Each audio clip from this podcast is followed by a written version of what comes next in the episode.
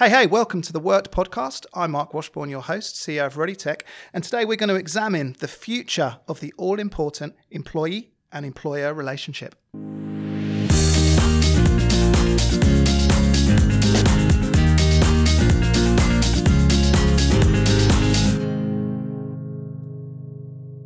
So, I'm really fortunate today to have an incredible guest. He's a serial entrepreneur, in fact, and that's Daniel Cohen. He's the co founder of Flare HR. And what you're going to learn is how the relationship between company and employer has evolved from master servant from the industrial age to a future state of a partnership. And Daniel's going to share some fascinating concepts around an alliance and tours of duty between an employer and an employee. So let's get into it. Daniel Cohen, great to see you. How the devil are you? Great to be here and uh, looking forward to this. Should be a really fascinating discussion.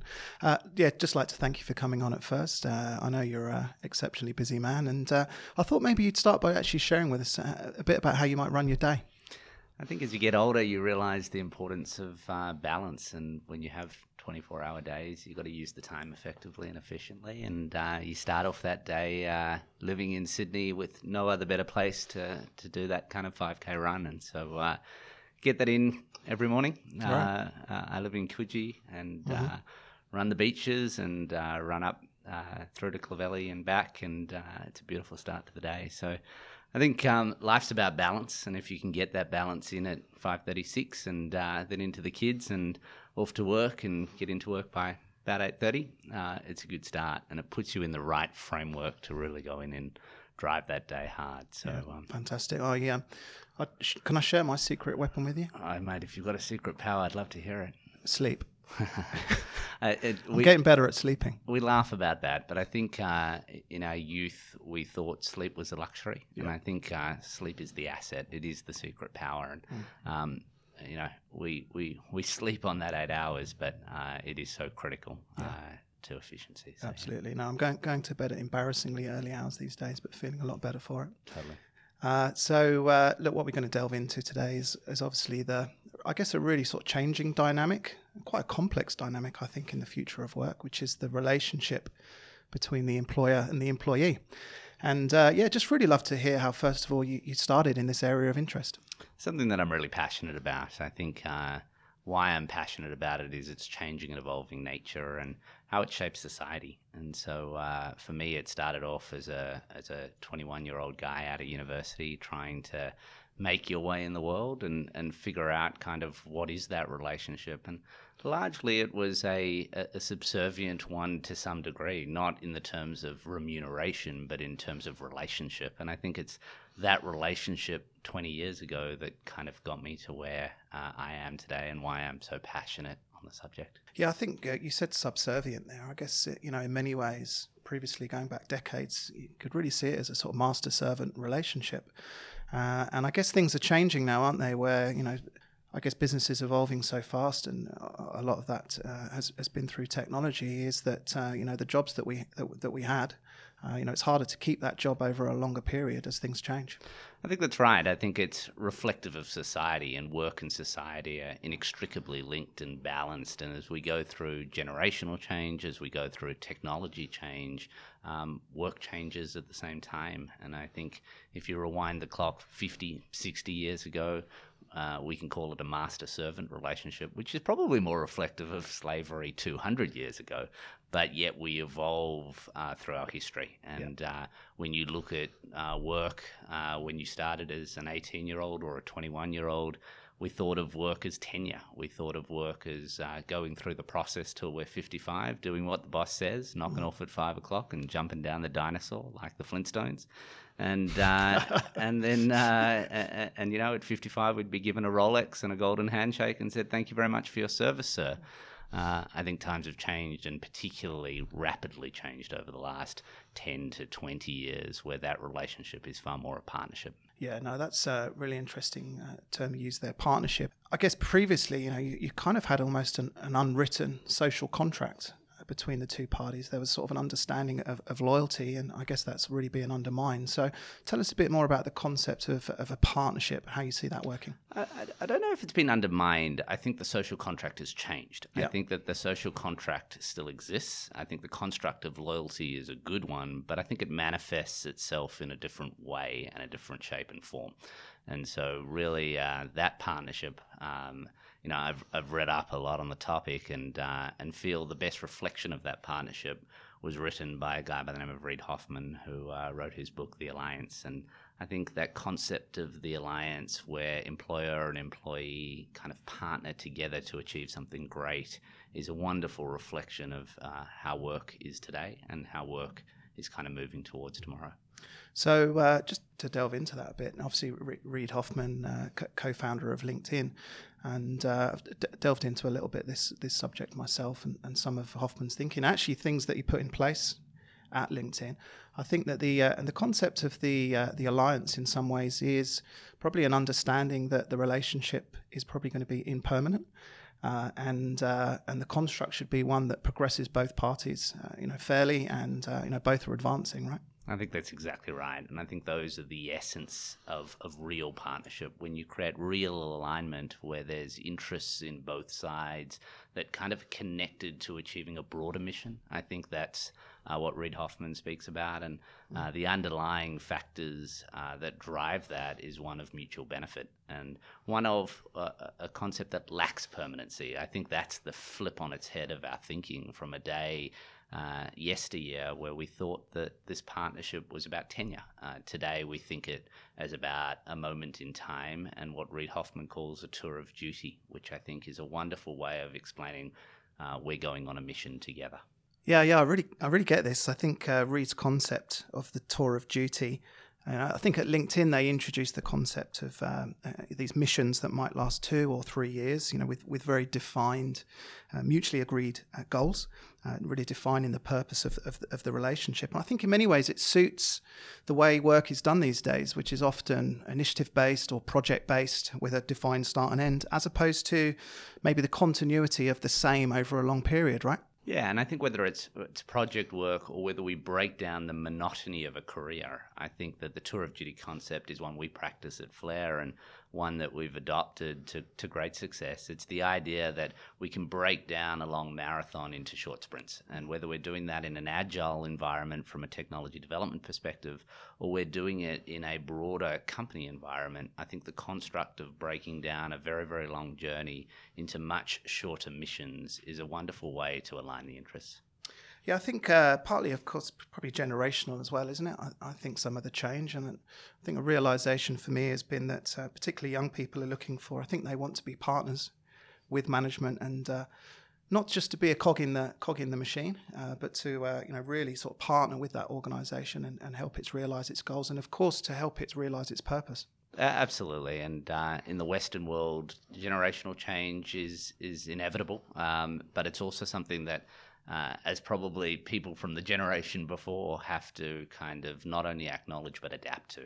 And so, uh, if we look at kind of the millennial generation and the generations that succeed us, that notion of now, that notion of immediacy, that mm. notion that kind of I can do anything, almost a sense of uh, positive arrogance, mm. Uh, I think is what shapes kind of this new way of thinking. And I think uh, it has its yeah. perks and it has its benefits. And yeah. I think uh, as people from Gen X or Gen Y, I think really what we need to do is align together through an alliance to really drive the best outcomes from that. Yeah, I think uh, just to sort of delve in a bit more into uh, what Hoffman talks about is is really trying to create, I guess, a virtuous circle uh, where both sides are aligned to those mutual goals, and the employer particularly is in, continue to invest in that that employee and that, that individual to, to, to, to, to help them move along. It takes a leap of faith yeah. on the employer side as well, because basically what you're saying is, hey, I'm going to kind of incur all this training cost, I'm yep. going to incur all this recruitment cost, and I need to be comfortable that I'm going to let this guy go yep. in uh, after the tour of duty is finished, mm. and, and that could be two years, and it could be four years. And the reality is, is, is that it's possible that the employee gains much more out of the relationship mm. the, uh, than the employer But at the end of the day, that's the investment that we make, and that's what makes the partnership so successful. The notion that I'm in it to achieve something greater than myself, I think uh, it's the greater purpose and the greater good kind of argument mm. over here that makes the alliance yeah. such a strong one. Yeah, I think you could uh, you could probably argue that regulation and, for example, fair work in Australia. I think the, the, the, the environment that we have probably sort of perpetuates the older model of you know the sort of um, I suppose assumed loyalty uh, as opposed to uh, this sort of construct. And I think it, of course it works for the employee if it is able to be sustainable over a long period, right? I think that's what disruption's all about. Yeah. I think that regulation will catch up. It always does, but it takes time. It does. And the reality is, is it's uh, regulation follows what society wants and what is good for society. And if this concept of the alliance, the notion of short sprints, the notion of of duty, is in the best interests of both the employer and the employee, regulation will catch up to enable. Uh, in the interim, what one has to do is work within the constructs of regulation, uh, play on the edge of regulation, and ensure that the ethical responsibility is there for all parties to succeed. And if that is hit and nailed, uh, um, only good comes from that. Makes complete sense. I think what I'd really like to do is just to go back a little bit and talk about your own business uh, career journey so far, and uh, and also within that, how you sort of hit upon some of these themes and, and these concepts. I suppose you know you've really designed a thesis around which you've ended up building a business as well. Yeah, I, I, I, talk about my career as what we call the drunkard's walk. Uh, it was a, it, it's a it's a journey that I think most people go on, where one stumbles along and hopefully persists and persists and stays upright long enough to get lucky, effectively, and uh, and that is the drunkard's walk. And so that's how I think about my career an evolutionary one that starts kind of in an investment bank uh, out of law school at the age of uh, 21, 22, 23, where you're getting that experience. And uh, 20 years ago, when, when I was starting my career, it was more of that master servant relationship where you started at the bottom of the pyramid of an investment bank. And as long as you did your work and you, you worked hard and uh, did your time, you'd kind of graduate up that pyramid. And uh, it was more of a yes sir, no sir relationship. And uh, that shaped me in terms of while financially I was meeting my goals, emotionally, physically, mentally, um, that was quite destructive in terms of my desire to be creative, my desire to build something and achieve uh, uh, great things. And so, really, that led me to my next part of my career, which was a startup. Uh, totally the opposite, an inversed pyramid, where effectively the boss, in inverted commas, uh, was not the master, but rather the servant. Uh, and yet we were there to serve a greater purpose. And so flipped hierarchy on its head effectively, uh, where I learned what other people as employees want and growing that from uh, a garage effectively to uh, close to a thousand employees. What I learned is is that people need different things at different points in times in their lives, and it was far more of a partnership. Uh, but we didn't have the technology and the systems and the structures to affect that. And so, what I became very passionate about as I went through kind of the next iteration of my career was how do we kind of institute those structures, those systems, those technologies to affect this new type of alliance relationship, and that's what brought me to Flare. No, I think uh, certainly experienced it in, in my own career and, and, and building a business is that when you start in a startup, you know, you, you get to, you know, you have those smaller numbers of people, 20, 25, uh, you can sort of uh, touch and feel everyone every day, right? And then when you get past that point, things start to change and that becomes a bit harder and you need to start thinking about how you scale that. Has that been a similar experience for you? Absolutely. Uh, this is my second uh, growth company at Flare. My first one uh, Park Assist was uh, literally started in a garage building technologies for garages. And the zero to 25 uh, person kind of stage, that, that early stage of companies, uh, is really fun. Uh, it's where you get to make a whole bunch of mistakes and figure stuff out. And you get to do that naturally with a bunch of guys and girls together who are totally aligned to the mission. But once you move from that 25 up to 100 employees, that next stage, you don't get to touch everyone physically. Yeah. You don't get to communicate directly one on one in the most efficient way. And so, therefore, you are dependent on the culture that you've established, but also the relationships that one has with your team members to affect that message. And I think that's the biggest challenge in every startup is that 25 to 50 where you're really bedding down the culture of the business because that's what will ensure the foundations allow the business to grow and scale in the years to come. Look, purely because it's a fascinating story, could you actually tell us about Park Assist? Because I know you talk about being in a garage, and I sort of picture this, uh, knowing the story a little bit, you know, like Doc Emmett Brown with wild hair and these crazy inventions. But I'm, I'm, I'm sure it was similar to that. But uh, yeah, would you mind telling the, the listeners a story? Because I think it's such a great story. Yeah, the only difference is I'm, I'm a very, very challenged engineer uh, with no engineering background whatsoever. So, uh, uh and the concept of building video image processing technology and using some of the most sophisticated algorithms in computer vision to detect and identify vehicles in climates from Saudi Arabia to Calgary uh, is not probably akin to some kid in an investment bank uh, sitting in his ivory tower. Absolutely. Um, but I think it all comes down to solving problems. And I think that's what people love to do, whether it's engineers or whether it's commercial people. It's really breaking it down to is there a problem to solve? And is that problem large enough to build a really big scalable business on the back of? And then lastly, can I change people's lives in doing so? And if I can do those three things, then that's exciting to anyone. It exceeds any remuneration that you'll ever get uh, financially. Um, it's what purpose is all about. Yeah, and and so that's um, that's where Park Assist and and it's a problem that one I was passionate about and might not be everyone's biggest problem in life, but how do I find a parking spot in a shopping center on a Saturday morning with two kids screaming in the back seat? Um, and that was a problem that I identified as a 16 year old kid in uh, the late 90s and. Uh, one that I let sit for about 10 years and came back to in my mid 20s um, to go and solve. And uh, we started off kind of in a garage in Sydney with uh, Westfield and said, hey, if we can solve this problem for you, uh, what's it worth? And in the end, kind of the actual answer is far different, probably to the one that you thought it was going to be. But that's the process of startups. That's the process of iteration. And uh, the answer was, is that hey, I don't really care if you can help my customer find a parking spot at 9.30 on a saturday morning but if you can create kind of 200 more parking spots in my garage that's really valuable to me. And so we were able to redirect and change traffic flows using red and green lights in parking garages uh, really change the dynamic in the utilization of parking garages to maximize space utilization.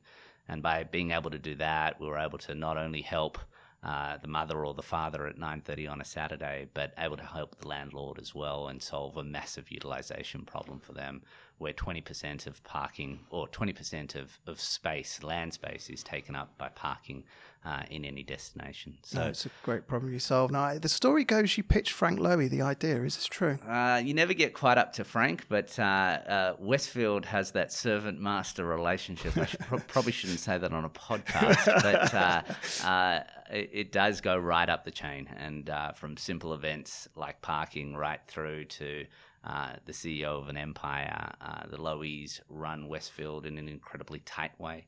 Um, and a way where they have strong or had strong operational control of business. And mm-hmm. so uh, uh, we actually started uh, in the garage and, and pitched the garage attendant right through to the mall manager, uh, right through to the regional manager, and then right up to the CEO. So uh, uh, that was a, local suburban mall in Sydney and took us to 52 countries around the world 10 years later, um, putting red and green lights in parking garages everywhere. So it was a good Australian success story. Absolutely. Great, great, great story. And a slight diversion, but I think a worthy one because um, parents like me, particularly, I think, are very grateful for the red and green lights. So I'm very, very appreciative.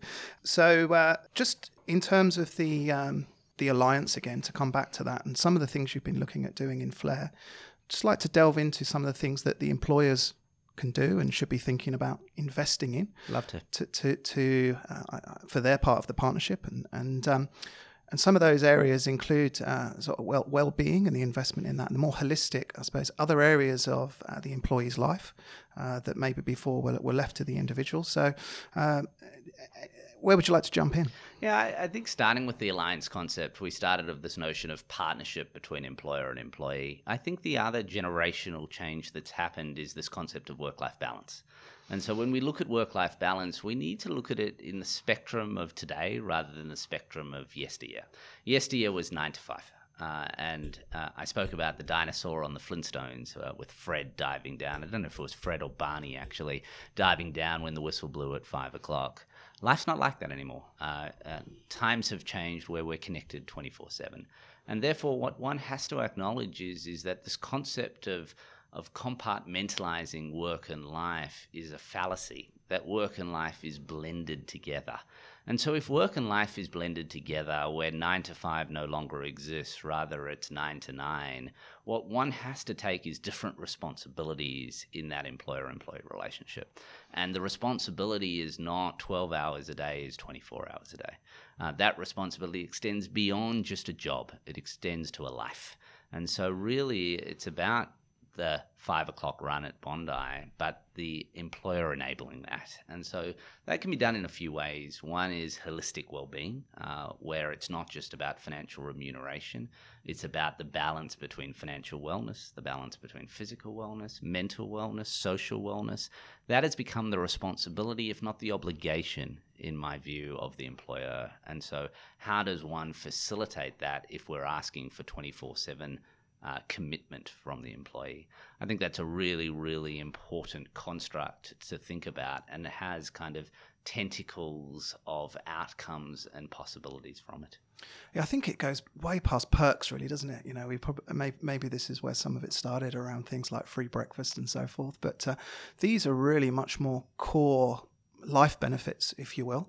So uh, let's jump into what. How about financial? Yeah. So uh, you know, how do you, where do you see that evolving? Are we employers help, helping us, for example, find the best mortgage?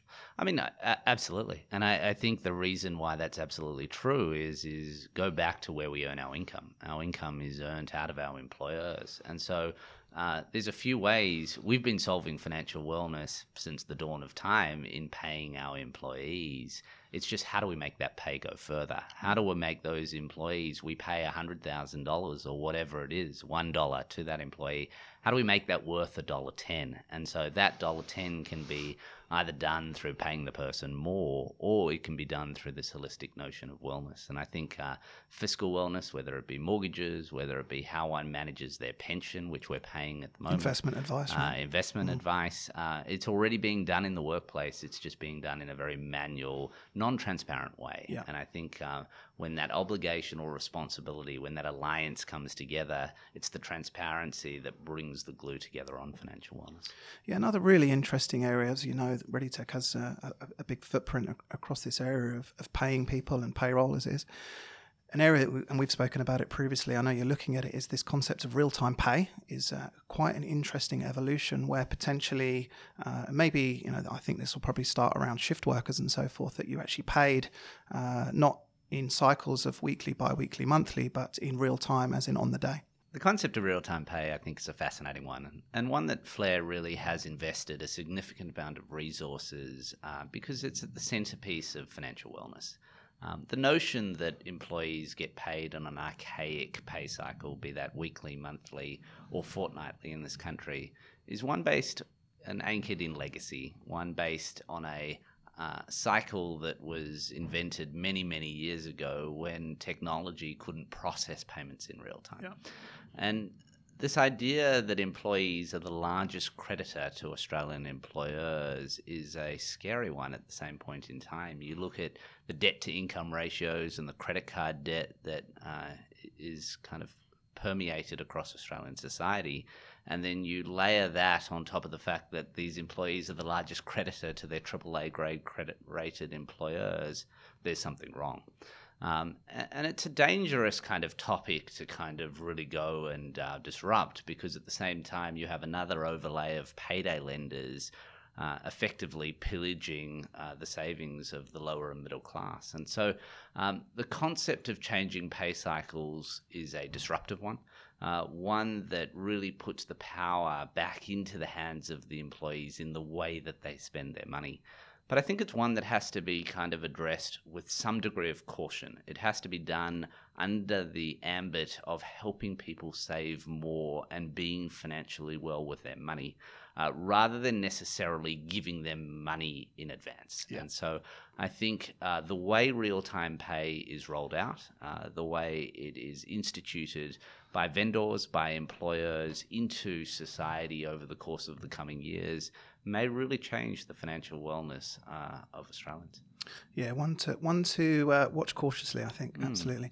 Uh, I'd like to go into uh, mental mental health. I think you know we we're in an era where I think awareness for mental health has, has probably gone through the roof in the last few years, right? And uh, I think we we all experience that day to day, really becoming now the, the norm, not the exception, for employers to, to step up and, and be part of the solution uh, for employees. So, just really interested to, to hear your thoughts on on where you think this might end up in coming years. I, I- think it's around balance, mental health. I, I think it's a huge issue uh, and one that uh, you're seeing in the data right now, whether it be in absenteeism, whether it be in claims around insurance premiums, which are all uh, embedded in our superannuation funds. Uh, you're seeing it in the data. So there is no doubting that mental health is a huge component of work. And going back to the original concept, it's around balance. But I think as employers, we have to start owning that responsibility at the same time. Uh, I think we can't just turn around and saying the mental health of our employees is their responsibility. It comes back to the alliance. And I think we've seen EAP programs, we've seen kind of uh, an increased awareness of the mental health issue. But I think uh, from an actions perspective, I think it's incumbent on employers to start doing more um, and start acknowledging the stress that work places on the individual. And if we can get that balance right holistically of wellness, financial, physical, social, I think the mental does come along the journey at the same time. So it's not only about addressing one element of wellness, be it mental, physical, financial, or social, but getting the balance right between all four. Oh, that holistic approach makes a lot of sense. You mentioned physical and you mentioned running at Coogee Beach in the morning. And I think this uh, just really interested to add a bit of colour to this. I think this goes past just gym memberships, right? So, so how might an employer think about, you know, what's the best thing I could be thinking about doing to support that that physical well-being of my team? Look, I'm no expert on or, or medical profession on the topic of uh, physical wellness and its interrelation with mental well-being. But what I can tell you is that run in the morning gets your endorphins up and gets you 10x more productive. And so, if that's the case, it's not only again about providing discounted gym memberships, but it's actually instituting the time, the framework, the culture, and the policies in order to encourage and incentivize that. Uh, at Flare, we have a basketball team that plays every Tuesday. Uh, at Flare, we have personal training sessions that happen twice a week. And it's not about a perk, it's about a way of life. And again, coming back to this notion of holistic wellness, if you can get those four areas in check, the productivity at work just goes up exponentially. I pick you as being quite competitive when you're in the basketball team. Uh, Am I right? Uh, I was competitive as a kid, um, but as a coach, uh, I think I've learnt to kind of uh, cool those competitive vibes. But they come out every so often uh, when asked for that ball back. I'm sure. Let's uh, let's get into learning. You mentioned uh, about career development before, so probably look at it through it through the lens of the alliance. Uh, you know, how how should the employer look at that construct in terms of that career development, that learning? Yeah, I think they've got to look at it as as a long term relationship, and so uh, we speak about the alliance as short term tours of duty, but the notion of developing that employee in the long term uh, exists for tour two, to tour three, tour four. Uh, the notion of tours of duty is not just a single tour, but it's the idea that we can recommit and re up for a tour to come. And so each tour is a learning exercise. That's the on the job side of things. But at the same time, there's the off the job development that needs to be more proactive than reactive. And that obligation on behalf of the employer, that investment on behalf of the employer, will actually facilitate not only this tour of duty, but the tours of duty to come. So I don't want people thinking of the Alliance as a single tour and then it's ended. Yeah. What you should think about uh, when it comes to the Alliance, that tour of duty, as, as a mission and the opportunity to re up for a second, third, and fourth mission. And that's where I think the learning and development element or the career development is so important. It's possible that that individual goes away and says, Hey, I want to do a tour of duty elsewhere, and then comes back uh, for a tour of duty in five to 10 to 15 years' time. And it's those skills that they got both on the job and then off the job that's so important to the overall investment return that one can make. And so uh, that's how I would think about learning, uh, a key part of the balance uh, in, in holistic well-being and uh, one that we invest heavily in and encourage all of our customers to do the same. I absolutely agree with that. And, and, and I'm sure you know learning is uh, is one of my great passions as well. And um, I think what we're really seeing is this this commitment and understanding of employers into a lifelong learning model and, and continual sort of bite-sized chunks of learning uh, to keep sharpening uh, people up and, and reskilling and so forth, particularly in a fast-changing world. I think broadening those edges as well. You know, if you look at the career that I took, uh, it started off at a point where I never thought it would end up and I think we don't know what the future holds. And so it's the learning that allows us to actually do a broad range of things. And that's the difference between today's age and, and yesteryear's age. Uh, before it was one thing for 50 years. Now careers take multiple journeys, and it's the learning that actually allows us to do the drunkard's walk, to zigzag through life across multiple things and multiple facets and get far more of a holistic overview on life. And so, uh, if we don't do that learning, it doesn't allow us to broaden those edges to facilitate those experiences. Yeah, it brings to mind something that I remember quite well in the uh, in the Alliance, uh, the work by Hoffman, and uh, talked particularly around really encouraging people to get out there and network and uh, to, to go to events, events not just in your industry but outside of your industry as well. Go and tap that network for intelligence. Um, and uh, I think in the classic way for the partnership, you know, potentially uh, be networking out there, which is part of the leap of faith, uh, to go and potentially find where that next tour of duty might be. I've always said one of our values at Flare is bat 400, and it's this baseball analogy. We're all passionate about sports at Flare, not necessarily because you have to love that particular sport, but I think it's a great reflection of life. And so the bat 400 methodology says rather do than don't. Uh, the notion of, hey, swing the bat, get out there, and you know what? We're going to fail more times than we're going to succeed. But if we can bat 400, we're the number one player in the majors. And so that concept goes to the networking development construct as well. You never know what's going to be out there. But let me tell you, if you do it 4,000 times or 400 times out of a 1,000, you're going to find something and someone that's going to take your career to the next level. And I think that's the philosophy that uh, we love to employ, not only in the networking sphere, but right across work in, in swing the bat and have a go. Absolutely. I think all of this really, if you put all this holistically together, all around career growth and fulfillment as well, you know, all comes back really to the employer taking responsibility for the happiness of the individual, right? Mm. Is that mm. how you see it? I think it's uh, responsibility for the happiness. I think it's facilitation and enablement to make sure that that employee can be the happiest person that they can be. And I think we need to start uh, or stop looking at the relationship of how do I get the most out of the individual for my particular task today, and more how do I develop that individual for tomorrow.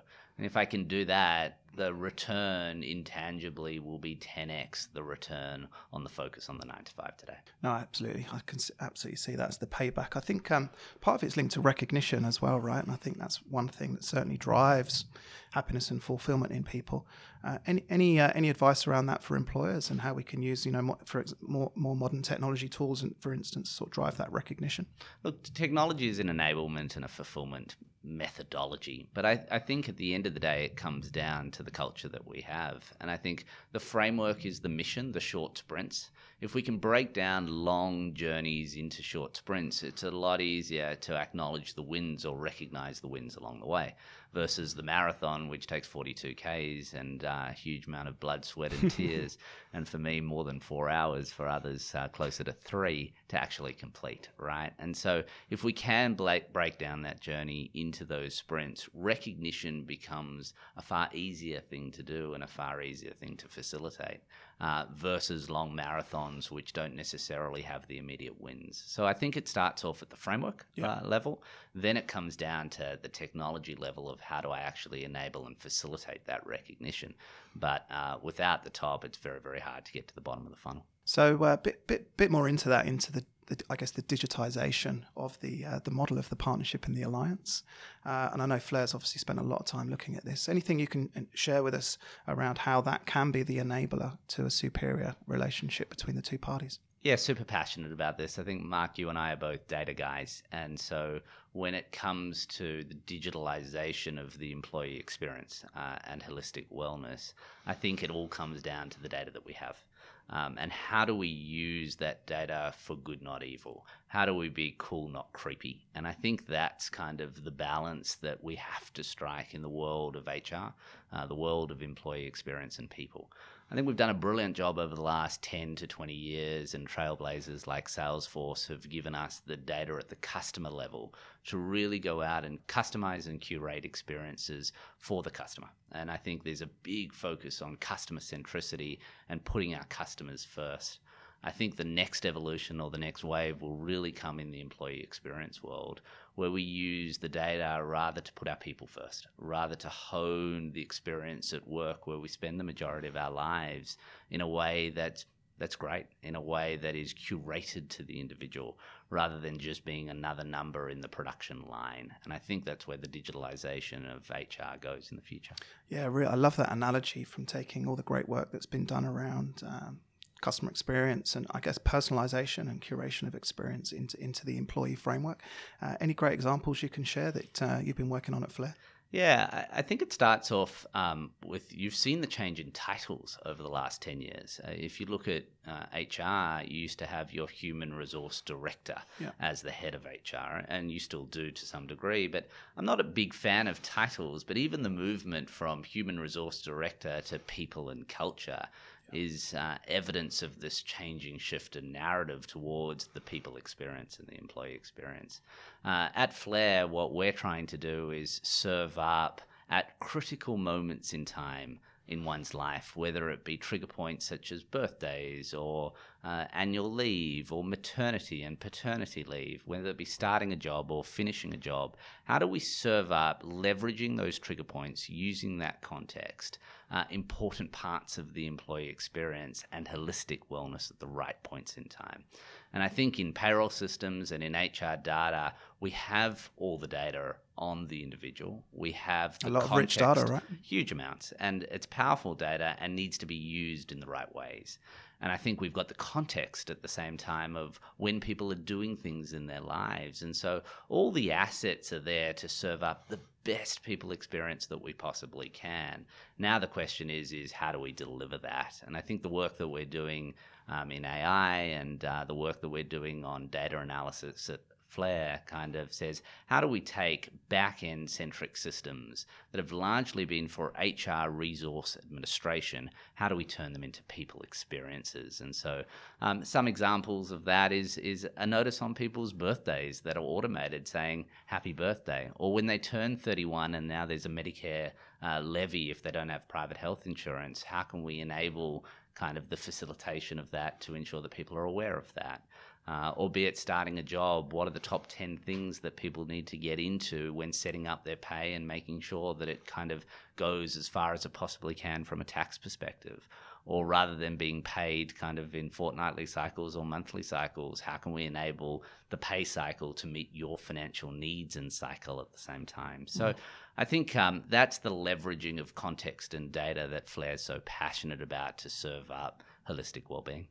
Fantastic. I think uh, uh, someone going on leave would be a great example as well, right? Uh, here's here's top ten reminders to truly refresh. I think that's right. I mean, uh, and and you know, leave's an interesting concept in its entirety. I think uh, you know, you look at the US experience associated with leave; they have two weeks leave a year that's mandated. Amazing. It, it, it's just it's just not enough, right, in order to really go out and make my body well again effectively. Absolutely. And I'm a big passionate believer that when you go on leave, you leave kind of your work behind, mm. um, and that you do go and detox and refresh effectively. And I think that's an important part of the healing cycle of the work life balance. Yeah, I feel increasingly it's a, a responsibility of, of the leaders to, to practice what we preach around that, right? Totally.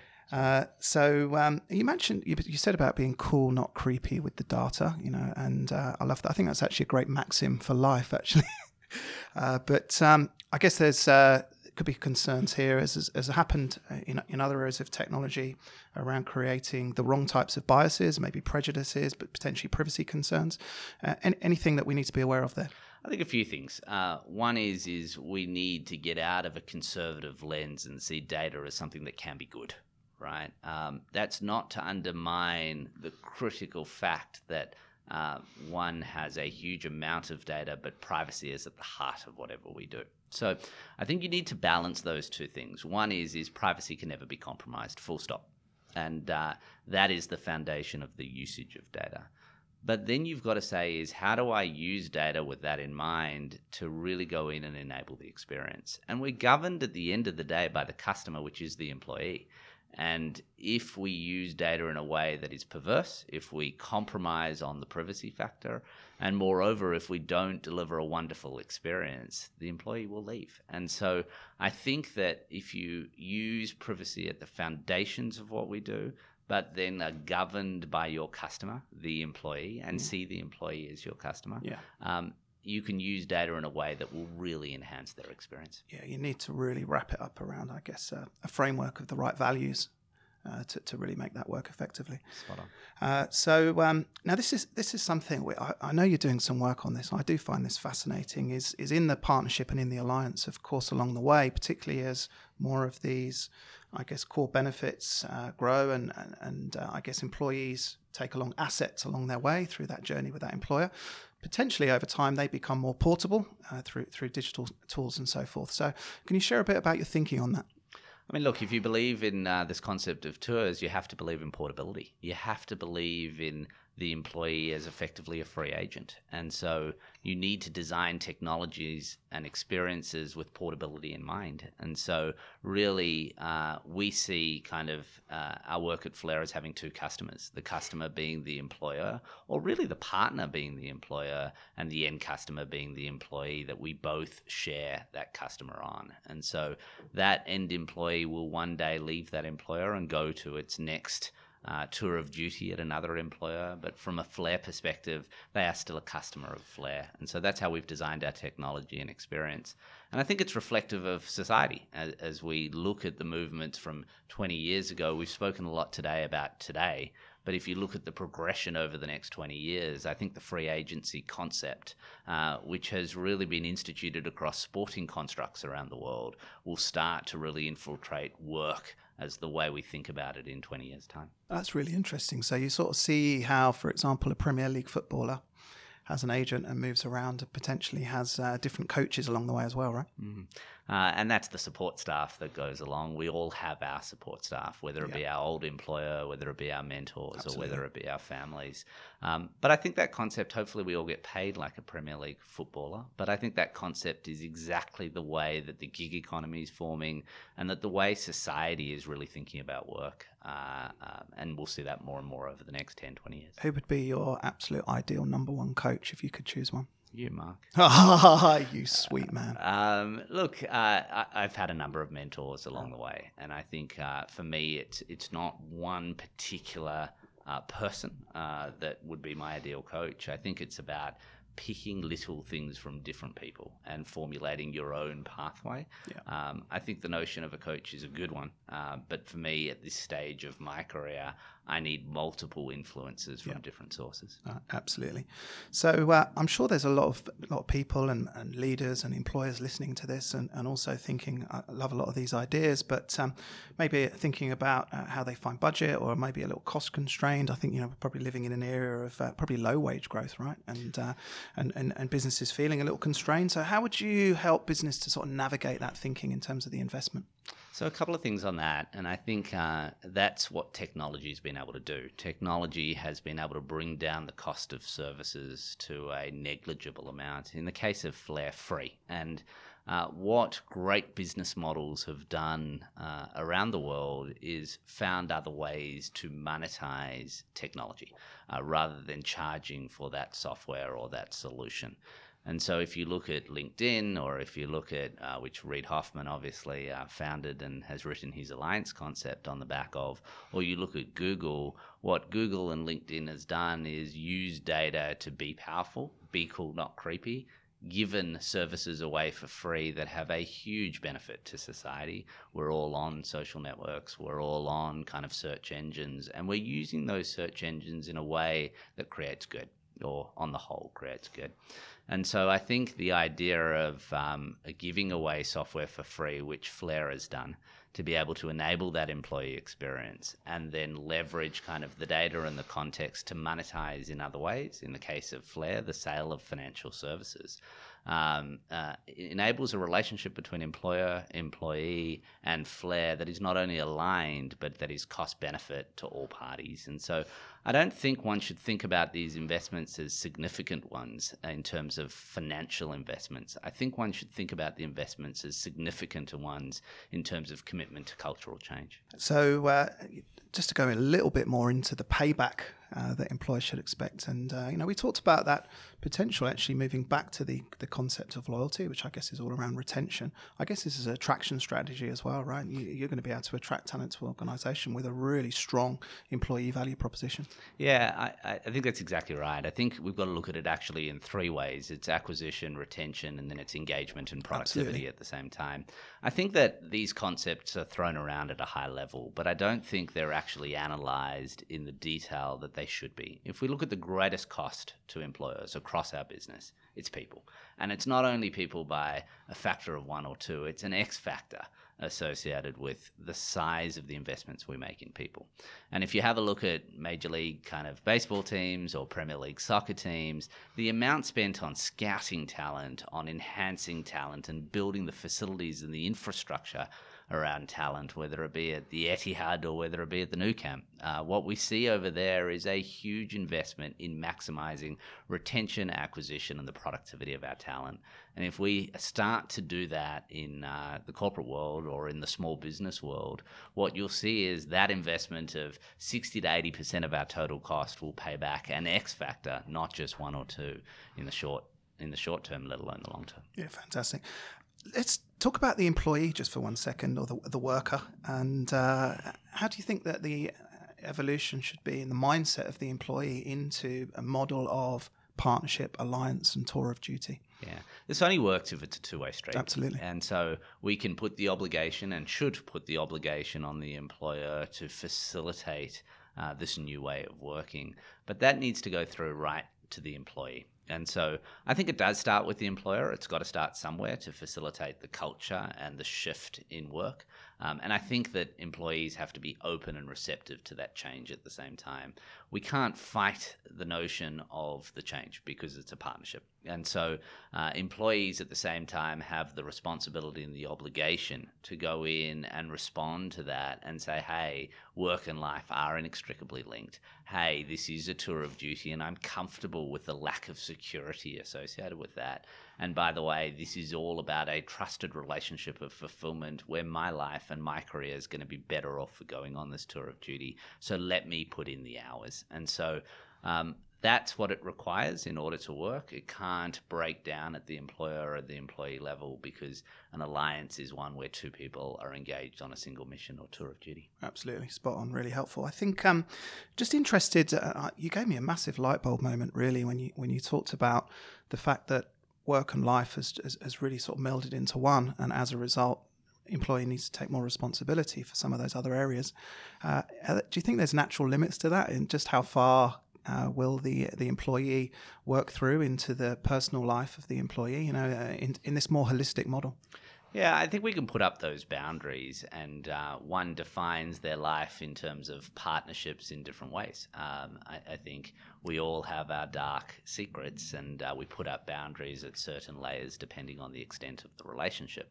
And I think um, uh, that's natural and that's a good thing uh, to put up those boundaries. All I'm suggesting and asking out of this is, is that those boundaries are stretched. Mm. Uh, those boundaries are stretched for good and defined in a place where the employee is comfortable with them.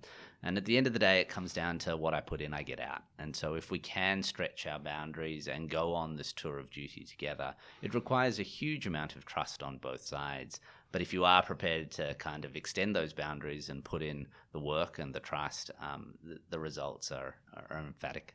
look, it's been fantastic getting to the end of our time together. What I'd just really like to do is just to get you to stretch a little bit further over the horizon and, and further down the road into the future of work.